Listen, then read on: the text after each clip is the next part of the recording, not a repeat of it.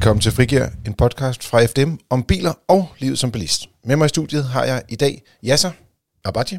Goddag, Jasser. Goddag, goddag. Og Dennis Lange. Goddag, goddag. Godmorgen, god aften, god eftermiddag. Det hele. Hvad end tiden er. Præcis. Hvilken tidszone du er i. Er du stadigvæk i sommertid? Er du i vintertid? Er det om morgenen? Er det om eftermiddagen? Velkommen til Frigir. Mit navn det er Carsten Nemke, og jeg vil her i dag starte med en lille bitte programoversigt, hvor det er, at vi starter med, som sædvanligt, 3 korte nyhedshistorier.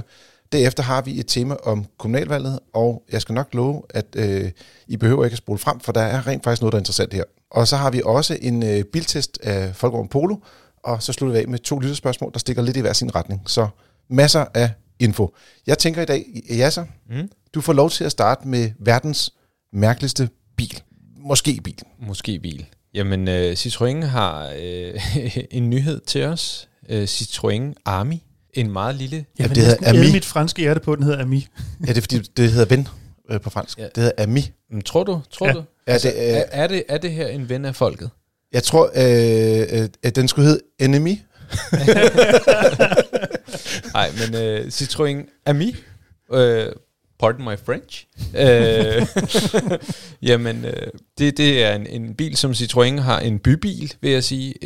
En mikrobybil, som de har lavet, som kører på el, som har meget simpel teknik, og som har en meget høj pris, synes jeg selv, i forhold til, hvad man egentlig kan få af bil til de penge, også brugte biler. Ja, teknisk set er der jo faktisk tale om sådan en ATV eller en firehjulet cykel, eller quadricykel, eller sådan noget, der er motoriseret, ikke? Ja, fordi man kan ikke få godkendt en bil med så lidt sikkerhedsudstyr, tænker jeg. Så ja, jeg tænker, kan man ikke lidt, måske lidt sammenligne den med, hvad hed den? Hed Renault, hvad pokker hed den? Twizy, men med lidt mere sådan plastikpaneler på. Altså, det er samme. Jo, du sidder ved siden af hinanden, i stedet for at sidde bag hinanden, faktisk. Ja. Men det er virkelig... Der er hjul og retter noget plader rundt om. Men jeg mener bare, at Twizy'en kørte hurtigere. Og ja, det er så muligt. Twizy'en er nok også en bil. Altså teknisk en bil, hvor den her nok ikke er en bil, og det er derfor, den er ikke en bil her, i hvert fald. Den her kategori som ATV. Har du nogle specielle lavpunkter, du godt vil fremhæve fra den her model? Jamen, det meste, synes jeg. Jeg synes, det er tarveligt at lave sådan noget her. Altså, jeg kan ikke se... jo, måske... Men kan folk ikke bare cykle, tænker man, når man ser den, ikke? Det er en paraply med hjul, synes jeg. Det ligner sådan mest. Og det er fint nok, hvis man skal levere en pizza eller et eller andet ind i byen, hvor den ikke fylder meget og skal parkere osv. Men jeg kan ikke se, at den skulle give mening til herre og fru Danmark. Døre, som er hængslet. Altså man har ikke engang givet at lave en højre og en venstre dør. Det er en dør, der er hængslet, og det er den så også hængslet på den modsatte side. Ingen centrallås. Forskellige nøgler til at starte bilen og til at komme ind i bilen. Der er nogen, der har lavet noget. Hvis jeg skal, og det må I på en eller anden måde godt sætte kryds i kalenderen, hvis jeg skal forsvare Citroën her. Nogen skal jo. Ja, præcis. Det kan være, at du er Citroën Ami. Som jeg forstår det, så er den her jo ikke, den er ikke tænkt til det danske marked på den måde. Den er oprindeligt tænkt til at være sådan en bybil, delebil i for eksempel Paris eller tilsvarende i Frankrig. Og hvis jeg husker rigtigt også, så derudover så er den også tænkt i det franske system, der hedder en sans-permis-bil. Det er sådan nogle små biler, som ikke rigtig er biler, ikke kan køre selvstærkt, men som du må køre uden et kørekort. Så altså... Ja, den kan kun køre 45 km i timen, for eksempel. Yeah. Altså, og man har jo set flere af de der små, mærkelige firehjulede køretøjer i Frankrig, ikke? Ja, lige præcis. Det er jo sådan noget, som gamle mennesker, eller folk, der ikke har kørekort, eller unge mennesker osv., kan trille rundt i. Men det er ikke biler, men det ligner biler. Men 45 km i timen er også nok til at skabe rimelig ravage, vil jeg sige. Jo, bestemt. Hvis ikke man ved, hvad man laver. Ja. Men det er min pointe var egentlig bare, at jeg tror, altså den er måske mere tænkt i fransk kontekst i forskellige sammenhænge, den er tænkt til, at nødvendigvis vil give super meget mening i København og Aarhus. Ja. Endnu en næsten deprimerende nyhed, Dennis, lander lidt i din indbakke. Yeah. Den handler om hvad? Og den er jo, altså, jo, det er jo deprimerende, og så er der alligevel ikke. Det er bilsalgstallet for oktober, det har vi jo fået frisk tilbage, eller frisk fra pressen, og det går ikke så godt, som det har gået, der blev solgt flest biler. Det har jo noget at gøre med chipmangel og generelle leverancekædeproblemer, som vi har snakket om et utal af gange her i podcasten også. Så man kan sige, det er jo den ene side af det. Den anden side er, at antallet af opladelige biler, altså elbiler og plug-in hybrider, sådan set stadig er rigtig, rigtig højt. Det var 45% i september. I oktober der har det været 43%, altså stort set det samme. Så lige knap hver anden bil af dem, der bliver solgt for tiden, kan der, om jeg så må sige, sættes stik til. Og sådan med de grønne omstillingsbriller på, så er det alt andet lige en god nyhed. Også selvom at det generelle salgtal måske ikke er så højt, som nogen godt kunne tænke sig. Nej, og jeg vil også sige, at jeg er faktisk lidt overrasket over, at det er så højt igen, fordi en af de ting, som gør sig særligt gældende for september måned, det er, at den er tredje måned i kvartal, og det vil sige, at Tesla de vælger at sælge biler, og det har de ikke rigtig valgt at sælge her i oktober.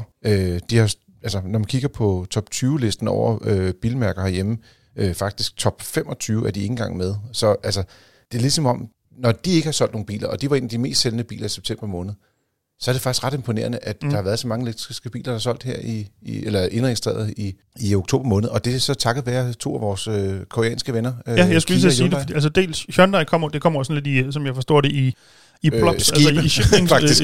Men der er sådan begyndt at være en vis kontinuitet i levering, og så er de første Kia EV6 jo også rullet ind over landets grænser. Ja, og der kan man se, at alle forhandlerne har fået en EV6'er, og det vil sige, hak ved det. Ja, præcis. Og de har fået mere end en, kan man se.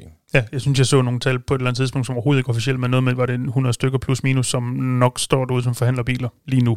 Det passer meget godt. Altså, det er en 2-3 biler per forhandler. Men det går jo med i de tal, vi sidder og kigger på her jo. Så ja. Ganske interessant. Og jeg har en lidt over i samme univers, hvis vi taler om i hvert fald den elektriske del af det, så har vi lavet en lille historie, der handler omkring, hvor meget koster en liter strøm.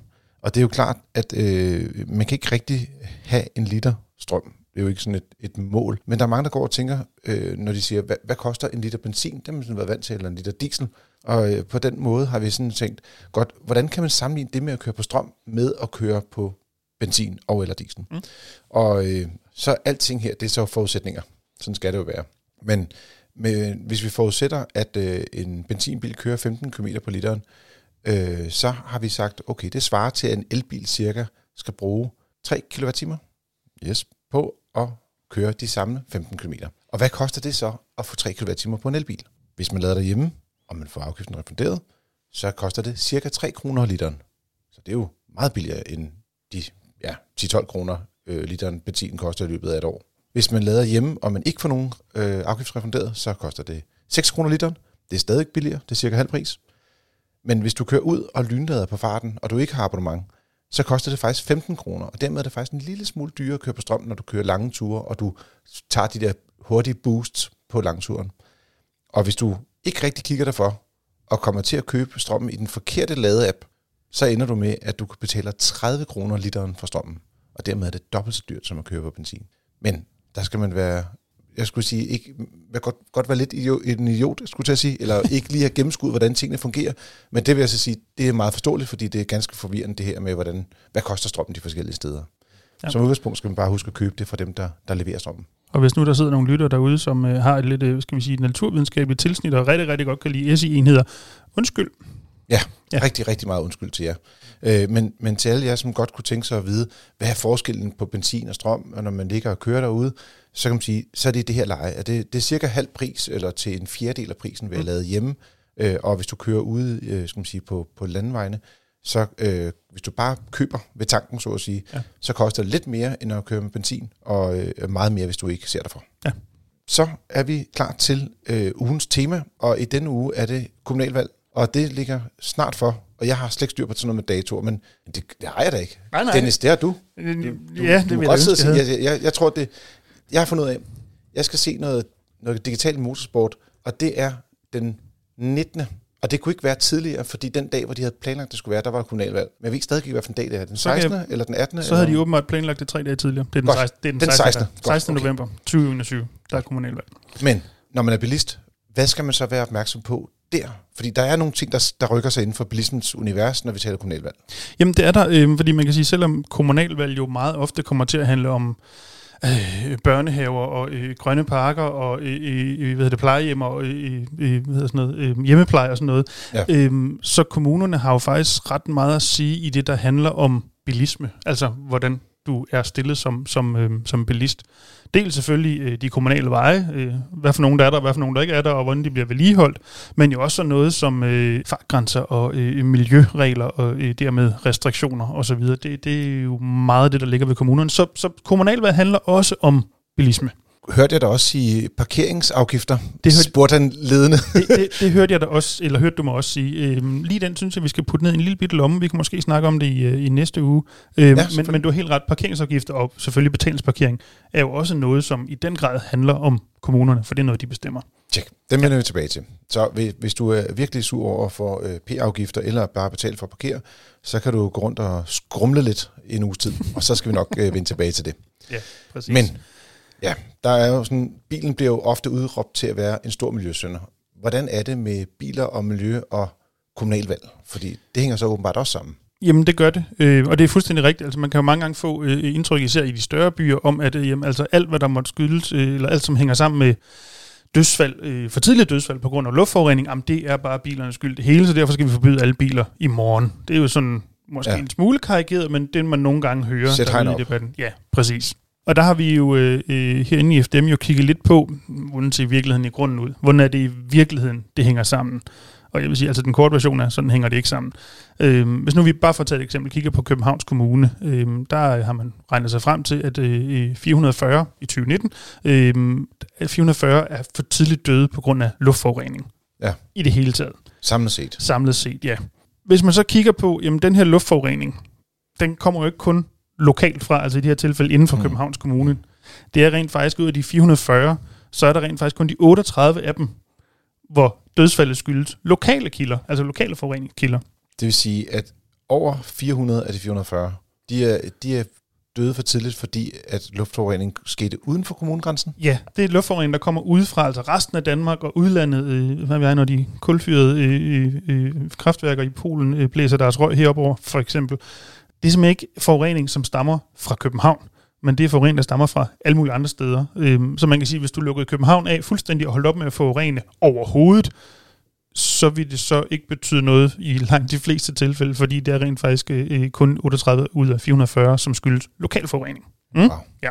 Så hvis vi tager... det er lidt det, man hører omkring de her store skibe, der kommer ind, eller... altså skibstrafikken eller... brandovnene især. Brandovnene især. Ja. Okay. Altså, by all means, vejtransporten har selvfølgelig også en anden del. Ja. Fordi hvis vi kigger på de lokale kilder, de to største kilder ud af de her, holder fast i de 38, de største kilder, lokale kilder til for tidligt dødsfald, der står vejtransporten for 15 ud af de 38, og brandovnen står for 13 ud af de 38. Og så mange har heller ikke brandovn inde i København, tænker jeg. Ja, men der er faktisk relativt mange, der, og problemet er, at der er relativt mange, der har det, men ikke, om jeg så må sige, burde jeg måske så meget sagt, men det er ikke nødvendigt, de havde det, for de har rent faktisk fjernvarme og så videre, men der dog har stadig en brandovn. Yes. Ja. Så er vi nede på vejtransporten, udgør 15 ud af de 440. Det bliver talgymnastik, det har jeg godt hørt. Undskyld, hvis det bliver forvirrende. 15 er vi nede på nu, vejtransporten. Vi er gået fra 440, og nu er vi nede på 15. Ja, men vejtransport er jo andet og mere end personbiler. Det er jo også lastbiler, varebiler, knallerter og you name it, alt det, der kører på vejene. Udledning fra personbiler er cirka 50% af vejtransportens samlede udledning. Så det vil sige, så er vi nede på 7,5 dødsfald ud af de 440, kan tilskrives personbiler. Men det er alligevel, når man ser nyhedsudsendelserne, ofte biler, man ser som med, du ved, jeg ved ikke, hvordan de får skabt forureningsbilleder af det, men det må tage en vintermorgen, hvor der er koldt, hvor der rent faktisk er noget emissionen, man kan se. Det er jo skræmmende. Ja. Altså, at det bliver, altså, det er jo et skræmmebillede, man ser, men i realiteten er det jo bare, det er nærmest fake news, det der. Jamen, det er det på kanten af, ja. Ja, det er i hvert fald ikke sandfærdigt. Det er angiveligt. Og, ja. Nej, vi vil bare sige, det er alligevel overrasket over.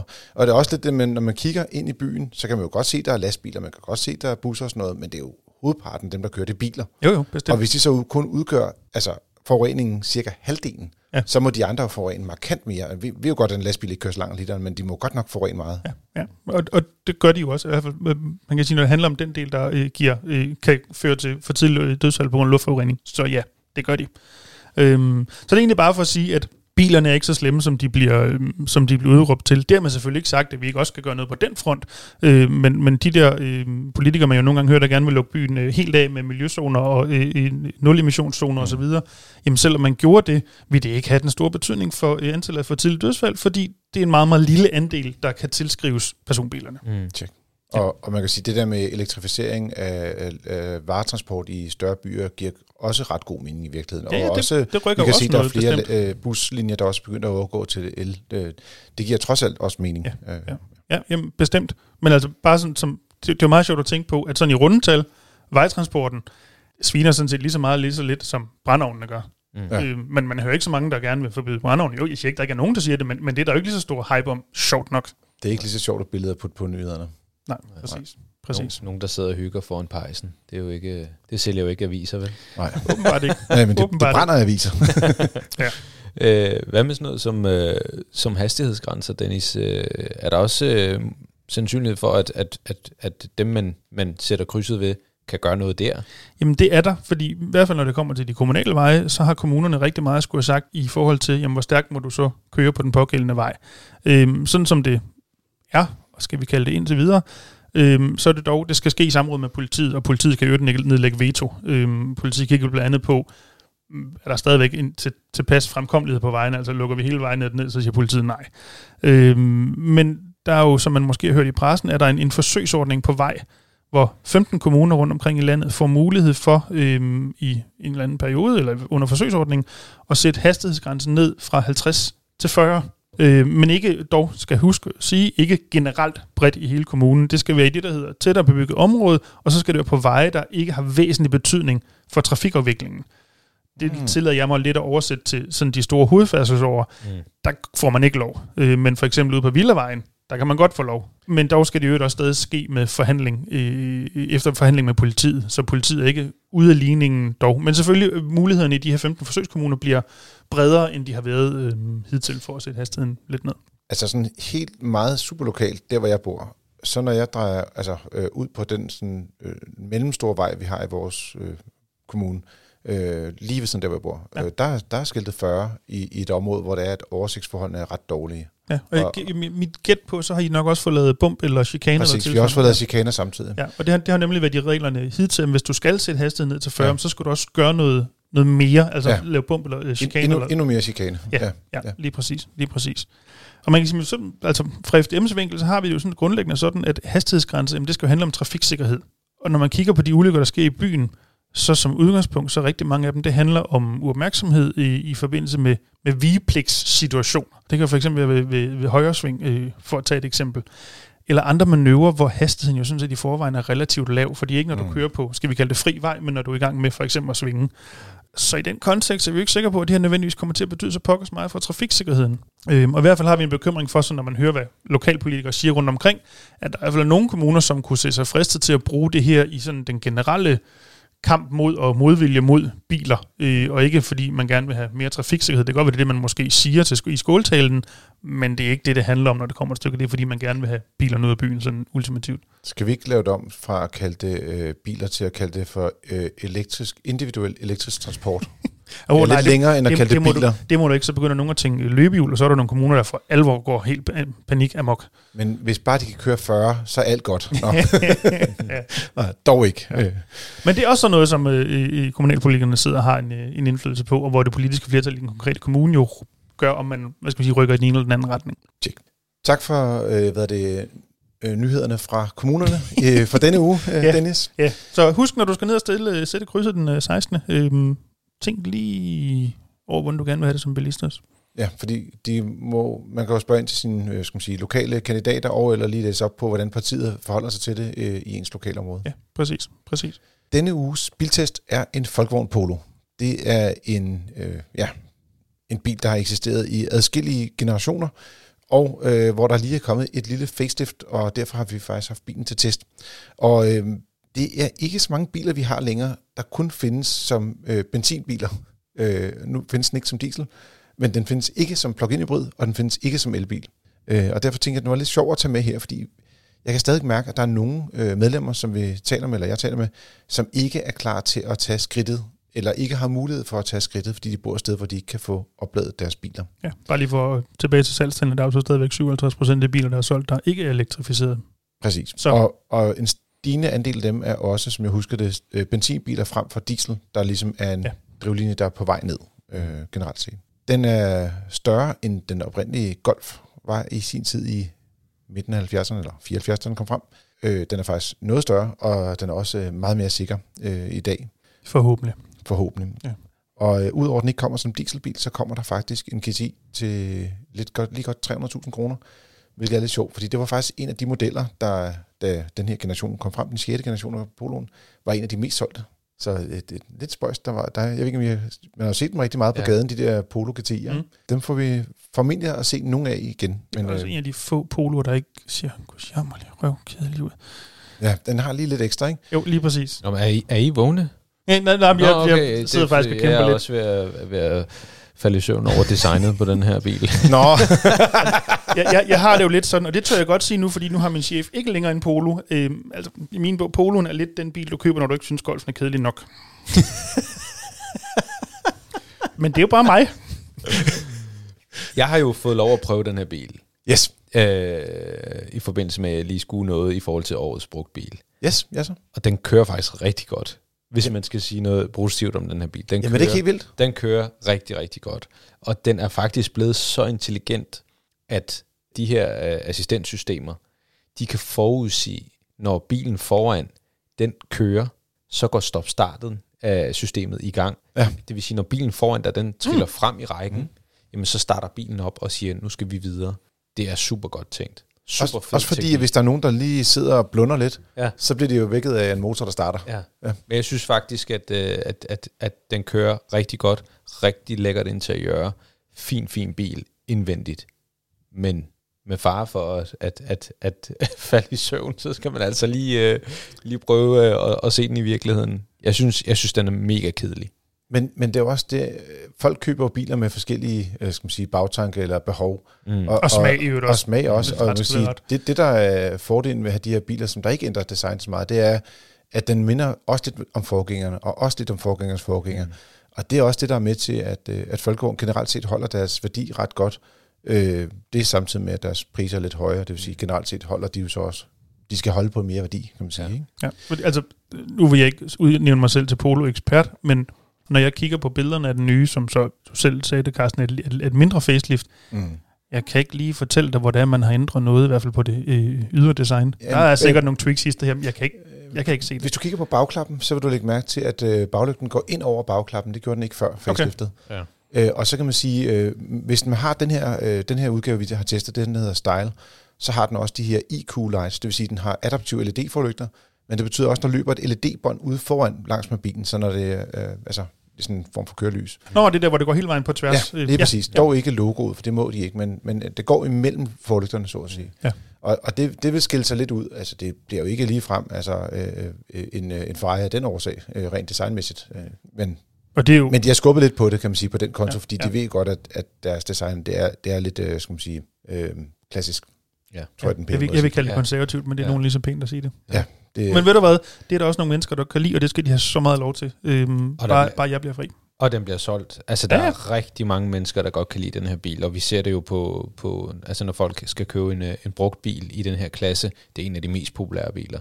Mm. Så det kan godt være, at jeg synes, den er kedelig, og Dennis synes, den er kedelig, men generelt, den generelle holdning til de her biler er, at det er velfungerende biler, som rigtig mange vil have. Det er...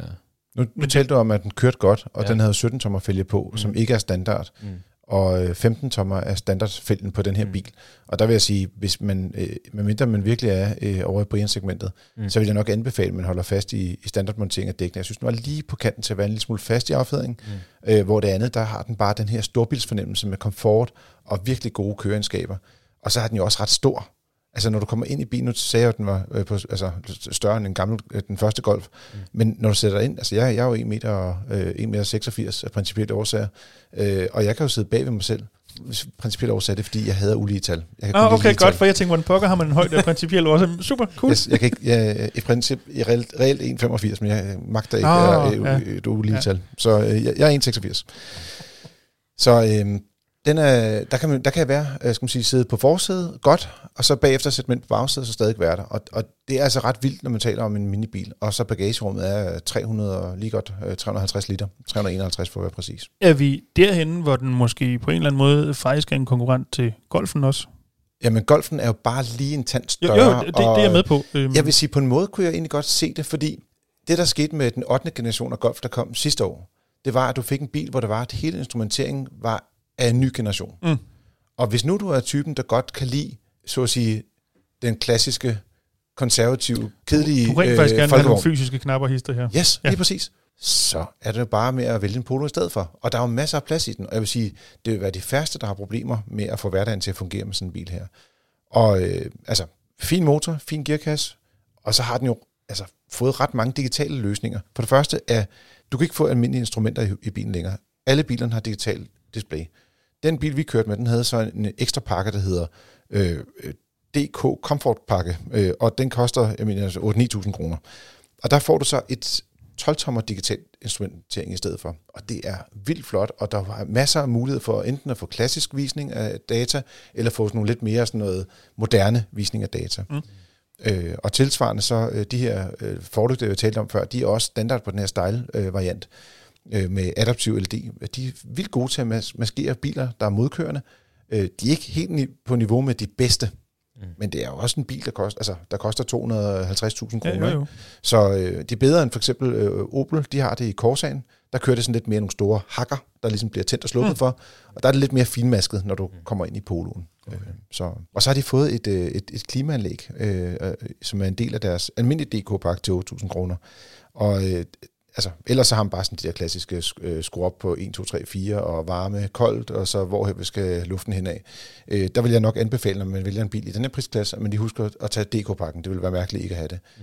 Og der er det nye touchpanel, som først var i Arteon, og som også var i Tiguan, hvor det er, at du med sådan berøring kan ændre på temperaturerne, og det fungerer helt vildt godt, også når du kører. Altså, jeg var lidt bekymret for, om det var svært at betjene. Ja, for det var mange gange med touch-ting til sådan noget, til sådan noget som temperatur og sådan noget, det kan godt stjæle meget opmærksomhed. Men de springer faktisk i hele grader, hvor i gamle dage, der gik de jo i halv grader. Ja.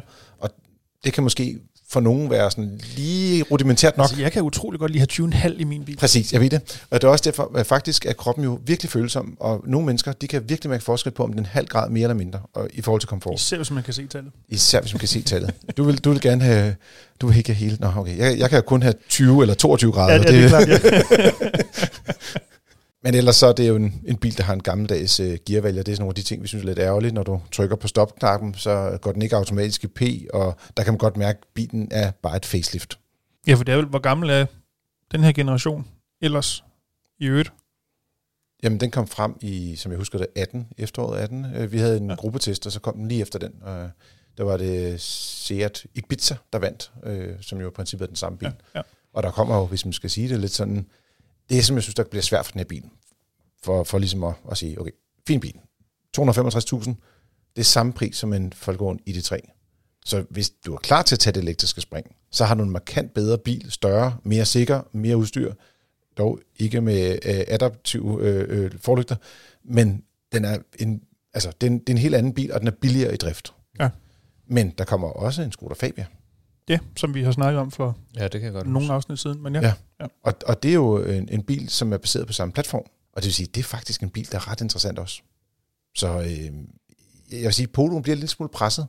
Også fordi, at Fabian rent faktisk er lidt mere luksuriøs i kabinen, hvilket man ikke skulle tro. Mm. Og lidt større også, og har endnu større bagagerum. Og lidt nyere i sådan, platformen, men dog alligevel konstruktionen. Ja, men altså i princippet er det jo samme... endelig har Fabia fået lov til at få den platform, som det er, at Poloen sidder på. Ikke? Men de er jo så gået og, skal man sige, jeg tror, der er nogen, der kalder det, jeg tror vores kollega Tom elsker at sige, har lige nulret lidt mere med den. Så den er blevet lige lidt mere lækker. De har lige haft 3-4 år mere til lige at... Og sætte den i skabet. Ja, præcis. Yes. Jamen, vi slutter af her med et par lytterspørgsmål. Og det første, det kommer fra vores gode ven, Anders fra Viborg. Han siger, tak for en god og informativ podcast. Jeg lytter fast til jeres program. Så tak for det, Anders. Og vi håber selvfølgelig, du hører med her, ellers får du ikke rigtig svar på det spørgsmål, du stiller nu. Vi er en familie med 3 børn mellem 9 og 16 år, og har brug for ret meget plads i bredden på bagsædet. Og vi har pt. En 10 år gammel Kia Ceed, og vil gerne skifte til elbil inden for det næste 1,5 år. De kører ikke så langt på arbejde, og kun 15.000 km om året, og de vil gerne have en lækker elbil, og regner med at beholde den i lang tid. Deres budget, det er 500.000 kroner, og de overvejer 4 biler. Jeg vil sige, det lyder som udgangspunkt, vi tager de 4 biler lige om lidt. Ret fornuftigt. Man kan og har altid kunnet nå langt med 500.000. Ja, og især også i elbilsuniverset. Ja, jo. Men de har 3 børn, og de biler, de kigger på, det er en Audi Q4 e-tron, det er en Hyundai Ioniq 5, det er en Kia EV6 og Tesla Model Y. Og så spørger han så, har vi overset en oplagt kandidat, og hvilken en af de 4 vil I anbefale? Er der nogen af jer, der vil starte? Jamen altså, jeg kan godt starte. Vi har en lille krig i kørende her, fordi der har lige været elbilsmesse i weekenden, hvor vi var inde og kiggede på bilerne, og der var jo lidt Kia EV6 og Ioniq 5. Ja. Og det er jo det valg, mange mennesker står i. Ja. Sådan helt lavpraktisk. Ja. Yes. Ja. Men jeg synes jo, at de her børn her, de skal jo sidde ordentligt i den her bil. Og derfor synes jeg, at han skal tage familien med ud og prøve, og så se, hvad der passer bedst til hans familie. Mm. Fordi et er, hvad jeg synes er fedt. Jeg har en favorit i det her felt, som jeg personligt synes er mega fed. Men det er ikke nødvendigvis sådan, at det er fedt at sidde med en teenager på 91 for eksempel på bagsædet i en EV6'er eksempelvis. Det kan jo sagtens være. Er det eksempelvis den, du sådan er lidt mere heldet til? Fordi jeg synes, du har talt meget pænt om Hyundai Ioniq 5 indtil for cirka 3 minutter siden. Ja, men den er jo også, altså pladsmæssigt er den jo også rigtig, rigtig fin. Og det er jo så spørgsmålet, hvilken en af de her biler, når man har alle med på tur, hvorfor en af dem er så bedst for familien? Han skriver, at han pendler ikke særlig langt på arbejde og kører 15.000 om året. Tip-top til bil. Ja, lige præcis. Men hvad har han... kører de på ferie så? Ja, når alle skal med. Er det tit, at alle er med? Eller gider ham på 16 ikke rigtig at være med og vil hellere noget andet? Eller, altså, jeg synes, det er vigtigt, at man prøver bilen i hverdagen. Og derfor så synes jeg... Altså, rent teknisk er de her 4 biler ganske udmærkede biler. Jeg kan se, at han er lidt bekymret for teknologi og ladetid på Audi Q4 e-tron. Det vil altså ikke være. Når han lader hjemme, så lader vi med 11 kW. Uanset hvad for en det er. Uanset hvorfor en det er. Og det svarer til cirka at lade med 55 km per time. Så man får 55 km rækkevidde per time, man lader. Og det er jo uanset, hvilken en af de 4, man vælger. Hvis han kører ikke særlig langt til hverdag, antager jeg, og derfor så er det jo ikke et problem med ladetid. Og hvis du har en Audi Q4 e-tron, som kører forholdsvis langt på en opladning, så bliver det aldrig et problem. Det kan godt være, at den ikke kører med 800 volts batteriteknologi, men det gør den ikke til en ringe bil. Det gør Teslaen heller ikke. Den kører heller ikke med 800 volt. Men jeg synes, han skal se, hvilken en bil, der passer hans familie, og derfor så synes jeg, han selv skal tage valget. Du nævnte, du havde en favorit. Skal vi ikke høre, hvad den er? Bare for en god ordens skyld. Hvis det var dig. Altså, jeg er fuldstændig enig. Tag børnene med ud, og ikke nok med det. Husk at lade det største barn sidde på alle sæderne. Ja. Fordi at de andre vokser formentlig op i den størrelse på et tidspunkt. Og så eventuelt kan den mindste voksen også sætte sig om bagved, og også den største, bare lige for at finde ud af, hvordan det ser det ud, hvis det nu er, at det bliver en meget høj 18-årig, man lige pludselig har siden der. Altså, min favorit er Kia EV6'eren. Hvorfor det? Jamen, altså, jeg spørger bare sådan. Ja, jeg synes, Audi Q4 e-tron er kønsløs. Jeg synes, den er kedelig at se på. Indvendig er det en lækker bil. Kan godt lide det adaptive systemer og matrix, LED og så videre. Ja. Det fungerer fint, men jeg synes, den er kønsløs. Og du kan ikke se, hvad det er for en bil. Derfor synes jeg ikke, altså derfor er den, og af den grund, så er den ude. Præcis. Jamen, det skal vi hurtigt igennem her. Vi kan. Så er der Ioniq 5, rigtig fin bil, super plads i bilen. Elsker designet, rigtig fin bil, men den har bare ikke det lys, jeg godt kunne tænke mig. Og så kommer vi over til Kia EV6, som har det lys, jeg godt kunne tænke mig. Du kan tilkøbe adaptive forlygter til en EV6'er. Men er det ikke kun i topmodellerne, man kan få det? Ja, du kan tilkøbe det i hvert fald. Så okay. hvis man vil, så kan man godt. Og budgettet var også 500.000. De har 500.000, kan man sige, så jeg tænker, sæt du bare krydserne, hvor du godt kunne tænke dig. Jeg skal ikke bestemme, men det er sådan en ting, som betyder noget for mig. Tesla Model Y, altså fin bil. Jeg har ikke noget negativt at sige om den. Den har ikke det her adaptive forlys. Måske lidt kedelig indvendig, men en rigtig drivers car er min fornemmelse. Nu har jeg ikke været ude og prøvekøre den EV6'eren, men nu har jeg set den og siddet i den og så videre. Jeg var lidt skeptisk med den bagende, men jeg synes faktisk, altså, pænt ud i virkeligheden, ikke? At når man står med bilen foran sig, så er det faktisk en fin bil. Så jeg vil personligt selv vælge den her bil. Og så fordi den har en god garanti, det betyder noget for mig. Jeg vil også sige, det er klart også en ting, hvor der, vi er inde i et ukendt marked eller andet sted lige i forhold til teknologien. Den er trods alt relativt ny. Hvad siger du, Dennis? Jamen, jeg er jo enig i meget af det, som jeg så siger. Jeg ender dog nok ikke nødvendigvis helt samme sted. Altså, dit råd om, kom ud og prøv den, det synes jeg er meget vigtigt. Ikke mindst med de her biler, og når nu man har nogle børn, som måske lige om lidt, kender vi jo ikke Anders' børn, men Nogle børn bliver høje, ja. Og det skal man altså også lige tage hensyn til, ikke fordi Anders og resten af familien kan også godt være høje. Jeg er enig, e-tron vil jeg nok også skippe. Ja, og Teslaen vil jeg også. Det tror jeg nok også, jeg har givet udtryk for tidligere. Så man kan sige, at valget står mellem Ioniq 5 og EV6. Jeg synes, det er et svært valg, men mit valg vil nok ryge på Ioniq 5 i stedet for. Men det er mere fordi, at EV6'eren, jeg synes... Kabinen på mange måder, sådan i fornemmelse, layout, design, er federe, men der er mindre plads. Altså jeg ved, mig person, jeg er 1,89. Det er et ulige tal, Carsten. Sorry, men det er jeg. Nogen skal være ulige. Ja, præcis. En EV6 med soltag kan jeg ikke sidde på førersædet i dag, uden at mit hoved decideret er på loftet. Uden soltag, der går det fint. Bagsædet, lidt mere kniven, men det går. Men Ioniq 5, der er, jeg har kilometerplads i alle retninger. Ja. Og man kan sige, benpladsen på bagsædet på Ioniq'en er også væsentligt bedre end der på EV6'eren. Så man kan sige, ud fra, hvis du har nogle store børn i hvert fald, så tænker jeg, Ioniq 5 er et bedre valg potentielt. Men igen, ud og prøv den og se, hvordan der var ledes. Hvis jeg skal tilføje noget yderligere, fordi Anders spørger også, om de har overset nogen, og jeg synes, jeg fornemmer imellem, altså han skriver det om 1,5 år, de skal skifte, så der kan jo også nå at komme noget. Med forbehold for, at ingen af os har prøvet at sidde i den, eller køre i den, eller noget som helst, men måske den kommende Toyota, den hedder det samme som BZX4, må det være. Elon Musk barn hedder stort set det samme. Ja. Som er jo sådan en man kan sige, det er en tilsvarende RAV4, men elektrisk, sådan i grove træk, ja.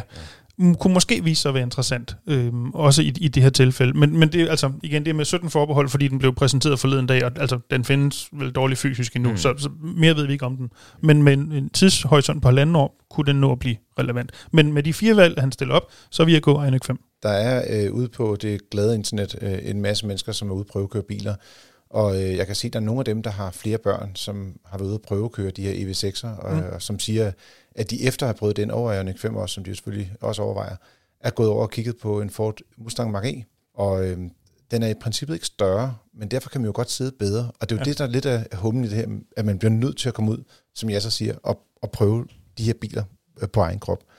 Så jeg vil sige, jeg er fuldstændig enig, at det går i den retning. Så for mig er det ikke sådan et spørgsmål om, hvad for en... Altså personligt kan jeg bedst lide Audi Q4 e-tron, fordi man har de bedste teknologipakker til bilen i forhold til de andre biler. Altså, og så hvis man har 500.000 at købe udstyr for, så kan man virkelig få en virkelig fed bil. Jeg er ikke så bekymret for, at designet er for intetsigende. Jeg synes ikke, det er specielt pænt, men jeg synes bare, at selve måden, den kører på, er bare federe end de andre biler. Og især deres adaptive forlygter er helt fantastiske. Så der vil jeg også gå i den retning. Jo, trådløs Apple CarPlay eller Android Auto, det kan de også levere hos Audi. Det har de andre heller ikke. Men det er måske lidt en ting, som jeg har. Jeg synes bare, det er fedt, at når man går ud i bilen, at man ikke skal til at hive mobiltelefonen frem og et kabel og sætte det i. Bare for en god undskyld. Nu om dage, i mange tilfælde, på mange biler, kan du for 800-1.000 kroner købe en lille dims, du sidder i, og så har du trådløs. I hvert fald Apple CarPlay. Ej, no, men det er ikke standard. Ja. Nej, standard. Jamen det var bare for lige at spille den på bordet. Man kan godt. Ja. Godt. Men om ikke andet, som udgangspunkt, Anders, det som vi siger, det er, tag dine børn med ud og køre en tur, og gerne også fruen, og så kan I finde ud af, hvad for en bil der egentlig er den, der passer bedst til jer. Det er, er der nogen bedre familieaktivitet, end at kigge på en ny bil? Nej, det tror jeg ikke, der er. Det er der simpelthen ikke. Nej. Og der er endda gratis kaffe derude også mange steder. Typisk, ja. Det er børnene jo meget glade for. Vi har også fået et spørgsmål fra Jørgen. Han spørger, han siger, jeg lytter med hver uge, og tak for en fin podcast. Tak, Jørgen. Hvad er jeres holdning til at bruge helårsdæk som vinterdæk i stedet for decideret vinterdæk til danske forhold? Og så henviser han til en test, hvor viser, at under mange forhold, så viser det sig, at et helårsdæk klarer sig bedre end et vinterdæk. Og det har vi jo også haft mange test i samarbejde med vores partnere ADAC og andre klubber i Europa, bilklubber. Og der viser også stort set det samme resultat. Altså de her helårsdæk, de klarer sig faktisk rigtig godt, når det bare er, lad os sige, 7 grader og måske en lille smule fugtigt. Men lige snart der er sne på vejen, eller det er meget koldt, så vinterdækker bedre. Ja, så I har meget omkring dæk hos jer. Ja, altså det er jo svært at forudse vejret. Så derfor så er det jo bedst at, ligesom at gardere sig så godt, som man overhovedet kan. Vi ved ikke, hvornår sneen falder. Vi ved ikke, hvornår der er islag. Vi ved ikke de her forskellige ting, men altså har man mulighed for at stille sin bil, hvis ikke man kører særlig meget, og hvis man kører for eksempel ind i Københavns centrum, hvor der altid er saltet og alt sådan noget her, så er det ikke nødvendigvis en dum idé og livsfarligt at køre på helårsdæk. Men er man en pendler for eksempel, som skal på arbejde og har vigtige møder, så lige meget hvordan vejret ser ud, så skal man ud og bruger rigtig mange kilometer på vejene, så skal man have de rigtige dæk til formålet. Og derfor så er FDM's generelle anbefaling, at man vælger dæk til årstiden. Jeg vil sige, for bare lige at supplere en lille smule, så er det, når du kigger på sådan en test, så kigger man, hvad var bremselængden for den ene bil, hvad var bremselængden for den anden bil, og så vil du kunne se, at de her helårsdæk, de er måske lidt bedre i nogle situationer, end vinterdækken er. Men typisk er de situationer, hvor du i forvejen har en ret kort bremselængde, og at forskellen ikke er så stor i meter. Måske kan den være lidt i procent, men den er det, altså i meter er der ikke så stor forskel. Hvorimod, at hvis du går hen og er på sne, og du køber vinterdæk kontra helårsdæk, så er der ret stor forskel på, hvor mange meter du bremser på. Og ikke nok med det, du når meget hurtigere op på den grænse, hvor det er, at du er på dækkets grænse. Altså, der skal mange G til, og du skal virkelig bremse hårdt for at ramme grænsen på en fugtig vej. Men hvis det er snevejr, så er der meget lidt greb til rådighed. Og det vil sige, at du kommer meget hurtigere på kanten af, hvad dækket egentlig kan bruges til. Så ja, det er derfor, jeg vil sige, som udgangspunkt, så bør man køre på vinterdæk, hvis man skal bruge bilen hver dag. Og hvis man kan lade den stå eller bo et sted, hvor der er de salter ofte, skal man sige, så kan man nok godt halte sig igennem på et helårsdæk. Vi har jo haft to biler, som har kørt på helårsdæk, og der skal man sige, synes jeg bare, jeg oplevede, at der er rigtig meget støj på dækkene, når de bliver gamle. Og det synes jeg ikke rigtig, jeg oplevede på samme måde med vinterdæk og sommerdæk, når man skifter mellem det ene og det andet. Så det er også en ting, man skal overveje, kære Jørgen. Du har lyttet til Frikær, det er din podcast om biler og livet som bilist. Husk at give os nogle stjerner og anbefale os til en ven, og hvis du har spørgsmål, ligesom Jørgen, ligesom Anders, så kan du sende den til os på podcast@fdm.dk. Ja så, tak for i dag. Tak for i dag. Og tak til dig også, Dennis. Det siger jeg også. Kære lytter, vi høres ved.